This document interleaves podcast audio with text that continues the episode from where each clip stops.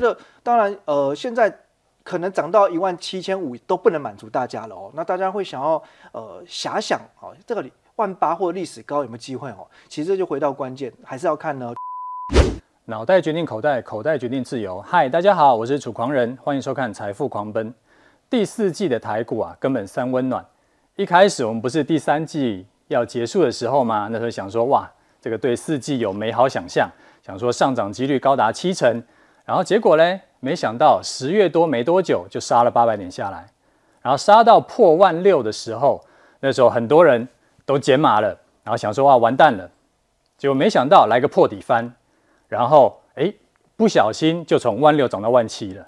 然后，那台股的后市是不是终于这两三个月的盘整盘终于要结束了呢？我们今天很荣幸邀请到资深分析师陈威良来，我们跟我们分享说，台股是不是已经止跌？然后，台积电啦、联发科啦，这个之前就已经先上涨了。那之后是不是 AI 可以顺利接棒？之后怎么做呢？欢迎今天来宾，资深分析师陈威良。主持人好，大家好。好，老师，第一个问题想要请教你啊，就是台股从万六没没几天就冲到万七了，对。然后，那我们是不是已经可以放心了吗？还是说，哎，会不会又是一个假突破，然后又要又要挂掉了？你怎么看？哦，其实讲讲投资人的心情啊，真的就是像刚刚啊这个主持人提到的三温暖了。因为今年以来，乃至于到这个第三季末、第四季初，其实你翻报纸、看新闻，真的会觉得说忽多忽空哦。嗯。那其实消息反反复复。那有时候呢，我们在茫然的时候，就要找到呢投资最重要的关键线索啊。其实心才能定。那投资的方向，我觉得最重要就是看资金的流向。嗯。那其实从去年到现在，影响到全世界资金流向最大最大的力量。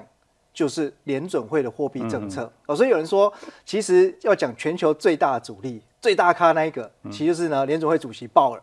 好，那怎么说哈？我们来看，因为去年大家知道启动了，可以说四十年来最暴力式的升息，哦，升了二十一码。那当然股市呢，因为这个资金感觉就是被抽走了，嗯，哦，所以当然呢股市一路下跌。可是呢，今年哦大家不看好景气的状况之下，股市呢开始反弹。好，但弹一波又遇到压力，这一切呢就要先回到看美国十年期公债殖利率的走势。就画面当中呢，蓝色这一条线。那我们简单来看哈，大家如果呃对照过往的历史哦，当蓝色这条线，也就是说美国的十年期公债殖率往下的时候，然后你对照红色的部分，就是呢我们台股的大盘加权指数，它就会开始往上涨。好，所以我框起来这两个呢，历史当中呢很重要的区块，都呈现出呢，哎，利率压回，然后台股齐涨。那现在的位置到底是如何？我们就来看蓝色这条线呢，其实啊，在今年呢也是持续的攀高，前一段时间呢甚至触碰到呢就所谓五趴的，几乎是天花板的上限了。嗯，好，可是呢就在市场最悲观的时候呢，因为联准会已经连续两次的会议都没有升息，包括九月、十一月，更重要的是呢，就是那个男人。鲍尔呢释放出哦升息可能就是已经来到了终点这样的讯号，哦给予市场呢蛮强烈的鸽派的暗示，所以整个台股指数呢就启动了这波上涨。那当然呃可能大家会觉得说短时间之内一下子就弹了一千点，好像涨太多。不过我觉得从几个面向来说，第一个呢就延续刚才所讲的，呃现在是升息到顶。那未来呢？当然利率还有进一步在宽松的空间，嗯，所以呢，我觉得资金其实现在只是在暖身，那后面呢，其实还会有主菜。那再来呢，呃，我们看就是影响到外资的动向了。那外资呢，当然大家会去看，包括台币，包括在现货市场的可能买超卖超。不过我习惯多加入一个指标，甚至它带有领先作用，就是呢，外资在台指期的未平仓量。嗯，那这个部分来说，呃，通常代表就是。外资它对于可能未来一到三个月比较偏短中期的行情的规划的想法，简单来讲说，如果外资想要做多的时候，它通常会先把这个期货的多单先布建好，然后呢，现货才开始砸钱下去。那反之哦，外资当然要做空的时候，也是先在未平仓这边会看到啊大量的布建空单，比方说呢，在零周以下。这边哦，大家看到就是呢，哇，这个空单就是越来越多。嗯、那台股当然呢，上档就会有明显压力，甚至很容易呈现呢破底修正的走势。那反之就是呢，近期就观察到这波行情在启动之前，外资的多单已经呢出现了，哦，而且呢还在累积当中。那所以如果说未来哦，我们如果呃不需要去猜行情会涨到哪里啦，我觉得如果外资的多单。甚至超过一万口以上，那这通常就是还蛮强烈的做多讯号。那反之，如果你看到外资的多单又翻为净空单的时候，这时候呢，啊，就赶快调整一下自己的投资部位，稍微做减码。所以它有这个像像看这个外资未平仓啊，它是不是有看一个趋势来决定？如果说只有单天的呢？对，如果单天呃大大幅买超、大幅卖超这种呢？好。呃，问的这问题相当关键哦。那外资当然每天它会有些动态调整，不过如果一天之内出现了动辄是超过五千口以上的增加或减少，我觉得这个大家眼睛也是要稍微睁亮一点哦，因为这个可能代表它预期在近期之内就会有比较值得留意的重大事件哦。那可能市场的力量会形成在短时间之内比较明显的改变。那还有一个哈，我觉得对投资人来说很重要的，那我们来看一下哦。这个就是呢，景气对策信号分数。好，那这过去市场上流传的口诀，我想大家都朗朗上口啦，就是蓝灯买股票，那红灯数钞票。哦，这个大致就是告诉我们，景气最差的时候，你要呃懂得逢低布布局，没有错哈。但是我觉得哈，历年来的经验放在这一次啊，稍稍有一点不一样。嗯，哦，蓝灯买股票仍然是对的，但是我觉得重点不要放在去期待大盘指数啊，那未来是不是还有三千点、五千点的行情哦？比较难，为什么哈？我们看呢，这个呃，因为灯号就是根据景气对策信号分数编撰而成嘛，那就蓝色这条线。那所谓的蓝灯就是呢，分数低于十六分。那我们这边已经用虚线标给大家看了哦，所以小于这一条线以下的分数都是蓝灯。那蓝灯买股票都没有问题。好，但是呢，我们看喽，以前蓝灯出现的时候呢，台股加权指数可能是在四五千点。啊，好，那这个。以前当然有很多很多的时空背景，我们不去多谈。但这一次呢，至少这个蓝灯出现的位阶啊，甚至现在已经范围黄蓝灯了。嗯，那指数是在万七上下，还在很高的地方。对，所以呢，这一次我觉得比较没办法指望说，哎，指数以这个地方为一个哦长线的起点，然后开始爆发哦，我觉得比较难。那至少就是说，这里买股票方向是对的，但是呢，呃，可能重点不是放在指数会涨多少，那怎么样才是对的哦？我个人呢、啊、就很喜欢看啊、呃、这个数据，那这个数据其实就来自于玩股网哦，大家可以常常上去看。其实市场的热度怎么样哦？说穿了说白就是散户有没有赚钱嘛？嗯，指数你让它涨一千点两千点，如果散户没上车或散户手上的股票。还在盘整，还在下跌，那就是没赚钱。嗯、那没没赚钱呢？大家就不会拿更多钱投入到市场，那当然量就不会放大。那对于技术面就会有疑虑。嗯、哦，那所以其实我们就要看的所谓的多空头排列加速比例。那这个其实就代表说，哎，现在盘面当中哦，这么多家公司，到底在技术面的格局呈现了多方的，它占比是多还是少？那反之呢，是空方走势的是多还是少？好，那我们可以看到呢，呃，如果以呃，短时间的短期均线多空排列加速比例来看，红色这一条就代表呢多方的排列比例哦哦。那我们到抓资料的时候可以发现到，已经来到三十九点一六 percent，而且呢由下往上穿越了空头排列的加速比率。好，那这当然就隐含说，现在会涨的公司越来越多了。那散户呢，赚钱的人也就越来越多，那大家开心开心就会加码，赚了钱呢，本再加利，那成交量就会从两千、两千五百亿、三千亿，就是这样滚上去了。好，那除非到呢极端值啊，你看像过去如果呃整个短短时间多头排列加速比例到了七成甚至八成的时候，那可能行情就会有点进入到短线过热。那另外还有常讲就是中线保护短线，嗯、所以呢我还会再搭配就是呢下面这是长期均线多空排列加速比例。那现在看起来呢，当然还是呢比较挣扎一点。哦，但是毕竟呢，在逻辑上一定是有短多才有中多嘛，那中多才会有长多，所以这个其实行情是要慢慢酝酿。所以，我们再换个脑袋，换个角度来思考，就现在长期多头排列比例来看，空方还是占上风哦，四十趴。那多方来讲话呢，大概占两成左右。那反过来讲哦，未来其实还有很多标的值得挖掘。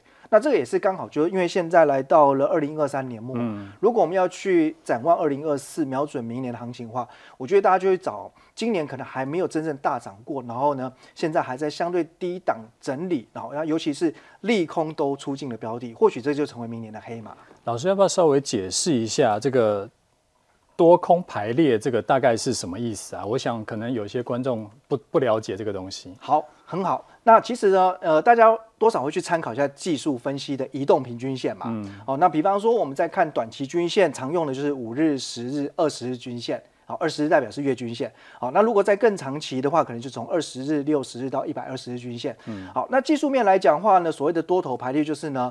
由短到长，好，五日线在上，再来十日线，再二十线，好，那。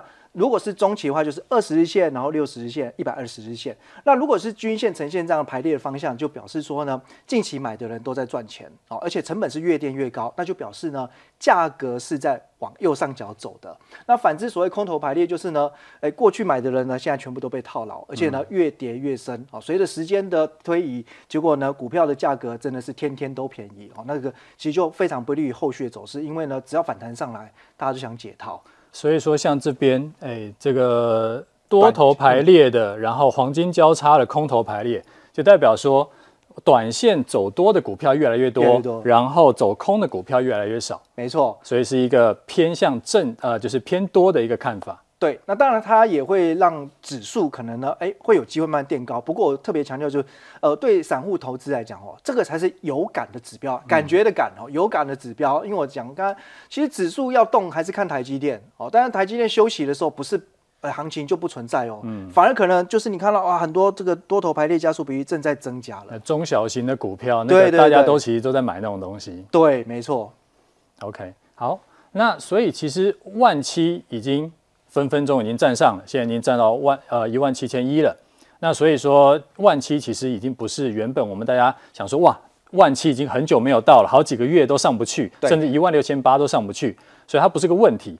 那接下来我们想更贪心一点，是不是问说问老师一下，你觉得到年底或者说到封关前，是不是有机会到万八甚至更高的这个指数水平？好，如果我们用呃所谓的黄金切割率来看哦，因为从一七四六三跌到一五九七五，哦，那基本上如果反弹抓强势反弹零点六一八幅度的话，哦，那就是以一六八九四呢呃作为一个关键的这个点位，如果能够突破而且站稳站上的话，哦，那基本上就代表呢这个一七四六三是有相当相当高的几率会去做突破。事实上，我进一步来看哦，我觉得当然呃现在。可能涨到一万七千五都不能满足大家了哦，那大家会想要呃遐想哦，这个万八或历史高有没有机会哦？其实就回到关键，还是要看呢权值王台积电啊。那我稍微对照一下哈，如果呃回到一万八，那这个差不多相当于台积电六百这个关键好这个位置，所以台积电要过六百的话呢，当然不是机会没有，可是我觉得在年底之前哦，难度是比较高的。哦，因为毕竟，呃，十月营收之前公告出来非常好哦，成长了大概将近三十五趴，创下今年新高。但这就是重点哦，因为呃，当十月营收激起垫高之后，我们预估啊，台积电十一、十二月营收不会再创高了，好会。缓步开始往下走，然后配合明年第一季是相对淡季，然后接下来在明年的第二季以后，台积电呢会开始进入到呢下一轮成长，所以它的中长期非常好，明年很确定会成长。那明年六百应该也不会是它的天花板，可是以今年来看的话呢，呃，台积电要一口气攻过六百，我觉得难度比较高，不是没有机会，但关键可能就要看呢外资的买盘是不是够强劲。所以老师的意思是说，到年底以前，万八的几率高吗？相对是比较低，相对是比较低。而且个人私心希望啊，其实年底之前不要看到万八，因为我们知道历史最高在一八六一九嘛，嗯，来到万八也就进入到沉重的解套区。所以我倒觉得哈，其实指数在关前震一震、洗一洗，然后让中小型股发挥，其实这个会是比较舒服的操作节奏。OK，因为盘整出标股嘛，反而是指数卡在那边。然后可能台积电也不一定有很多表现，但是可能很多中小型股它就可能率先过高了。对，只要称赞那边就够了。OK，所以我这边想要再问一下哦，就是说，因为老师这边有讲嘛，他如果说强势的反弹是零点六一八，所以是不是它超过了强势的反弹，会不会走成回升？呃，对，所以我们就看好这个一七四六三呢，如果能够带量突破。那把这个压力呢转为支撑，好，那在下一个区间就会变成可能是一万七千五到一万八这个区间来做震荡了，就会变成说往前面这边的解套卖压要去要去突破了。对，好，老师接下来的问题啊，想要请教你的是，像联发科是前阵子的热点嘛，就是大盘还在那边盘整的时候，它已经偷偷摸摸从六百涨到九百了。对，所以接下来联发科的。那那每次都是这样，就是涨了很多以后，外资就跑出来锦上添花一下。现在你喊到一万，呃，一千，然后甚至更高了。对，那老师怎么看联发科的后市呢？好，那我我想哈，因为大家联发科呢，一般人对于它的呃印象，主要就是会想到中国智慧型手机晶片的供应商，哦，没有错。但是其实这也算是代表联发科的过去。但是我觉得哈，联发科这一次哦，要来再度挑战一千元。好，甚至呢，去突破它历史高点是一二一五，能不能过呢？嗯、这就要考虑到联发科的未来。那它的未来呢？我觉得有两个重点，一个呢是跟辉达合作的 CPU，那现在要来准备进军抢攻原本 Intel 所霸占的市场。那第二个部分其实就是结合辉达的这些 AI 技术，那抢攻呢车用的市场。所以这两块领域都是呢，我想展望未来的。不仅是三五年啊，甚至可以说十年哦，整个科技产业的主流趋势，那也是能够让联发科哦成为呢呃下一代拳王的关键。因为这一代拳王的理论是以前联发科自己提出来的。蔡明介讲的。对，那其实他就是不希望说在某一个呃单一产品线成功之后呢，就固守这个领域，然后失去优势。所以我觉得联发科有这样企图心，也已经呢啊踏上。呃，下一次转型的路上啊，我个人是还蛮看好这个机会。那另外讲到就是说，在它的筹码面有一个优势哦，除了我们这边可以看到，哎，算是土洋少数都能够认同，然后同步买进的个股，嗯、而且外资这次调高目标价没有呢，来个两手策略了，嗯、那同步也是站在买方。那其实顺带一提，因为现在影响到台股还有一个很重要的势力叫做 ETF。呃，ETF 规模非常非常大。那呃，我们知道，像年底到了呢，大家常会讨论或担心呢，有部分的所谓的高殖率股票可能会被呢高息的 ETF 踢出成分股。那这个就会变成是潜在的卖压或不安定的因素。那联发科有一个很特别的优势是呢，它市值够大。而且它的值利率也蛮高的，所以呢，它同时获得呢市值型 ETF，比方说零零五零，嗯，或者说呢像一些高股息 ETF 也买进它，所以它算是左拥右抱，所以我觉得它筹码还特别有优势。那回到技术面来看呢，其实经过了长时间的打底之后，这次颈线位置七九五，它已经是放量突破了，而且是在法人的买超加持之下去做突破。那如果我们按按照一比一的等距测量的话，哎，其实这次过高的几率真的还蛮高的哦。所以，那延续刚刚老师讲的，就是他现在跟呃辉达变成好朋友，是。所以说，是不是辉达现在辉达也股价创历史新高了？所以，是不是辉达股价持续走强？那联发科这边也会受到激励？对，而且呃也算是呢呃在十月以后哦也被呢。纳为就是大家市场上所看待的广义的新 AI 股，哦，所以新 AI 就是对照我们待会会聊啊，有一些旧 AI 的股票哈，因为上半年先涨了一波之后，然后第三季反转，其实相对会有一些筹码压力。那这边你看起来联发科不管是技术面、筹码面乃至基本面，都有它一定的优势存在。OK，好，那接下来我们就来聊旧 AI。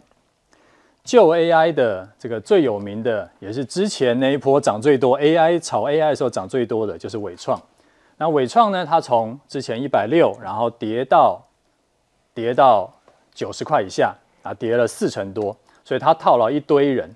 然后最近呢，反弹回一百，所以想要请教老师的问题是：你觉得这一波的反弹呢、它到底是反弹呢，还是它要走回升了？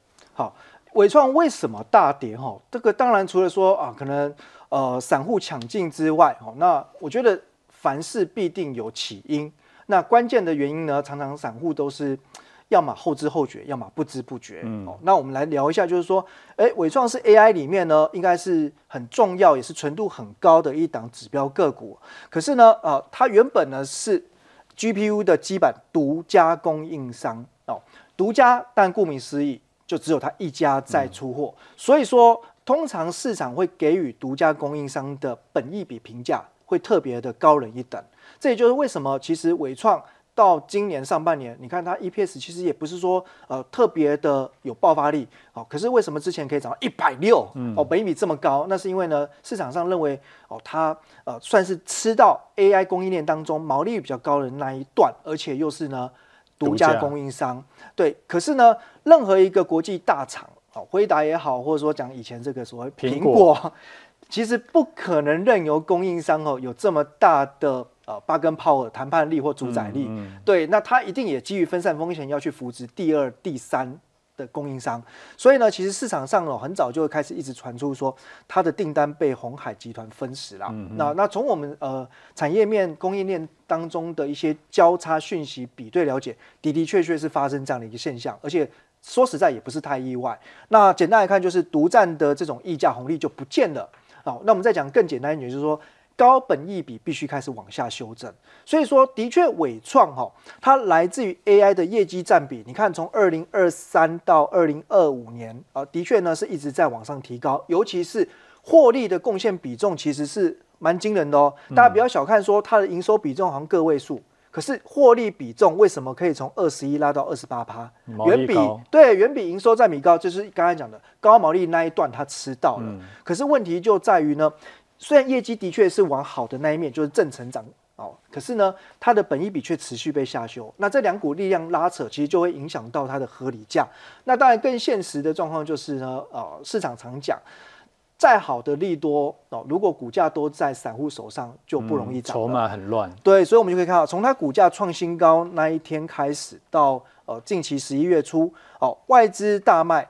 投信也减码，然后千张大户的持股水位大概掉了十八个百分点，那反倒是呢，持股不到十张的小散户，散户的持股比率呢大幅增加了十个百分点。好、嗯，那整个股东人数呢也增加十几万人，所以显然就是呢，散户除了追高之外哦，很容易就是在股价下跌的时候急着想要去做摊平，那不断的加码摊平，那导致就是可能啊这个投资的比重过高之后，现在真要说停损，可能散户也舍不得了。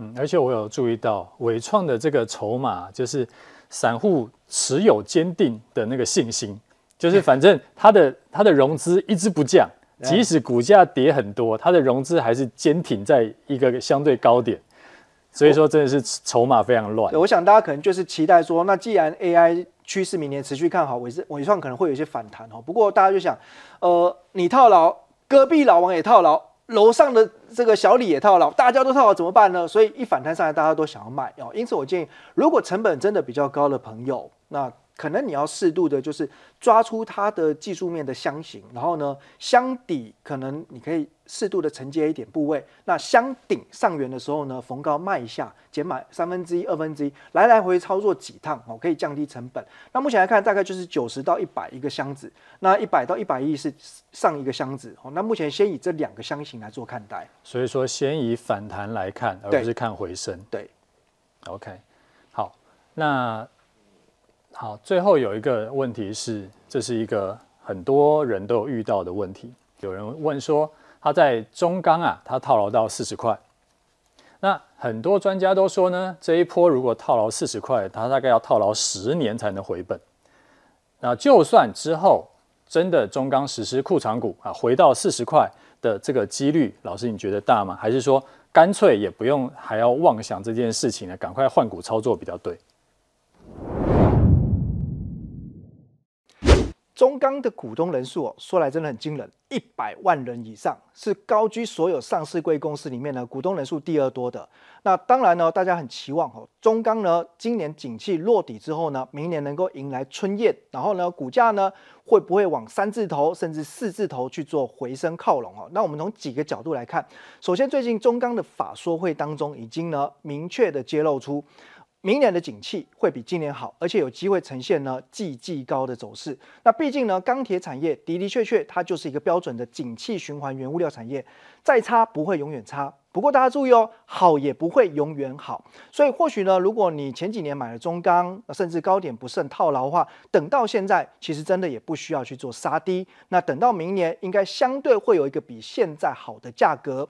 那第二呢，中钢因为近期宣布要买回库藏股，虽然呢称不上是哦史上破天荒哦，但是呢中钢呢其实挂牌以来四十几年的历史里面，这也不过是它历史上第二次买库藏股。那库藏股呢，往往被视认为就是公司认为股价被低估，甚至带有呢想要护盘拉抬股价的作用哦。那是不是这样子呢？我们不妨先来回顾一下。那中钢其实在二零零八年十月到十二月，当时呢就是他历史上第一次宣布买回库藏股三十万张。好，那可是大家注意哦。他当时说要买三十万张，可是到最后库藏股期限结束之后呢，诶，我们发现他实际上买回的张数是十点八万张，也就是说呢，它的执行率大概只有三十六趴哦，并没有呢达到百分之百。那你说是因为公司信用不好吗？我觉得中钢吼还算蛮老实的公司啦。那最主要其实应该考量点是在于。当时公司账面上的现金其实没有那么充裕，所以呢，可能他在买回这个动作上面也必须要斟酌适可而止。那至于说这一次哦，宣布要买回十五万张哦，那到底他会不会真的十五万张都买呢？哦，我觉得当然还是要回来看他的现金的水位。那到今年第三季为止呢，他账面上的自由现金流量其实只有五点五亿元。对照这一次中钢买回的价格区间，如果以上限，而且呢，买好买满十五万张来看，其实需要砸下一千三百七十九亿元。换句话说，我认为这一次的买回执行率哦，我大胆预测应该也会偏低。好，那再来就是说。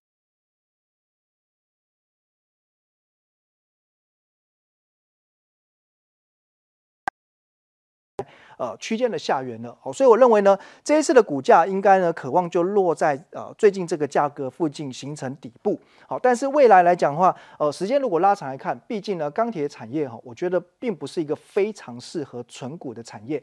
那以中钢来讲呢，其实在整个亚洲钢铁大厂的排名当中呢，也有逐年稍微呢往后。退步的一个现象，所以其实如果您呃有比较多的资金部位是放在中钢的话，建议呢或许趁着明年景气回春的时候，稍微呢去调整一下投资配置的方向，那资金转到呢可能更优质的存股标的会比较理想。